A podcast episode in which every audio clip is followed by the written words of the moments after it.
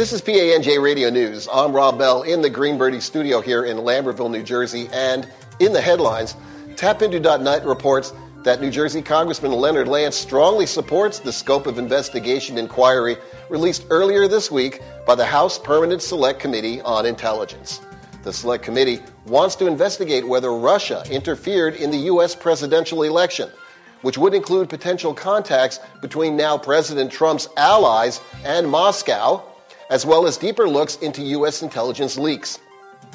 At his two town hall meetings last week, Lance told reporters he received a lot more questions from the public about Russia than he had anticipated.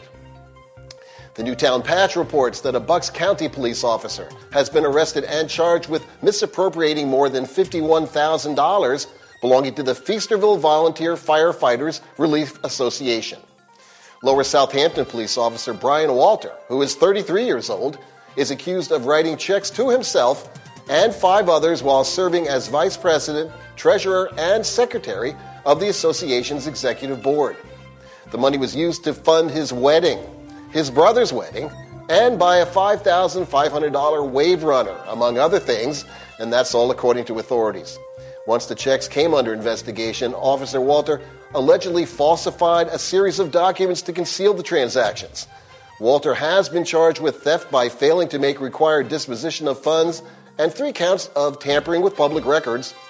Walter was arraigned and released on $100,000 unsecured bail pending a hearing March 7th. And according to New Jersey Advanced Media, Trenton is the poorest town in Mercer County with a median household income of just over $34,000 and a poverty rate over 28%. Flemington is the poorest town in Hunterdon County, with a median income rate of just over $53,000 and 17.5% poverty rate. On the other hand, West Windsor is Mercer's richest town, with a median income close to $162,000, while Tewksbury is the wealthiest town in Hunterdon, with a median income over $165,000. And sad news to report today Ella Haver, a longtime resident of Hunterdon and a leader of one of New Jersey's largest scholarship funds, has died at the age of 104. NJ.com reports that Haver passed away on Wednesday in her home in Franklin Lakes. The Jenny M. Haver Memorial Scholarship Fund ended last year after awarding over $2 million to high school students over its 60 year run. PANJ Radio Update. Tune in Sunday night for Rock On Radio as Danny Coleman welcomes musician Kenny Dubman to the Green Birdie studio. This show will be available as a podcast starting Monday with the link on our schedule page. On Monday, we are live at noon with our weekly PANJ Radio Sports with Jack and Kurt.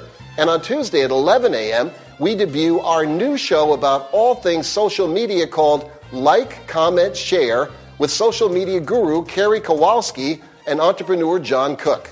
John can also be heard at 1 p.m. on this week's Food for Thought, along with chefs Deirdre and Laura and special vegetarian guest cook Jerry Petito.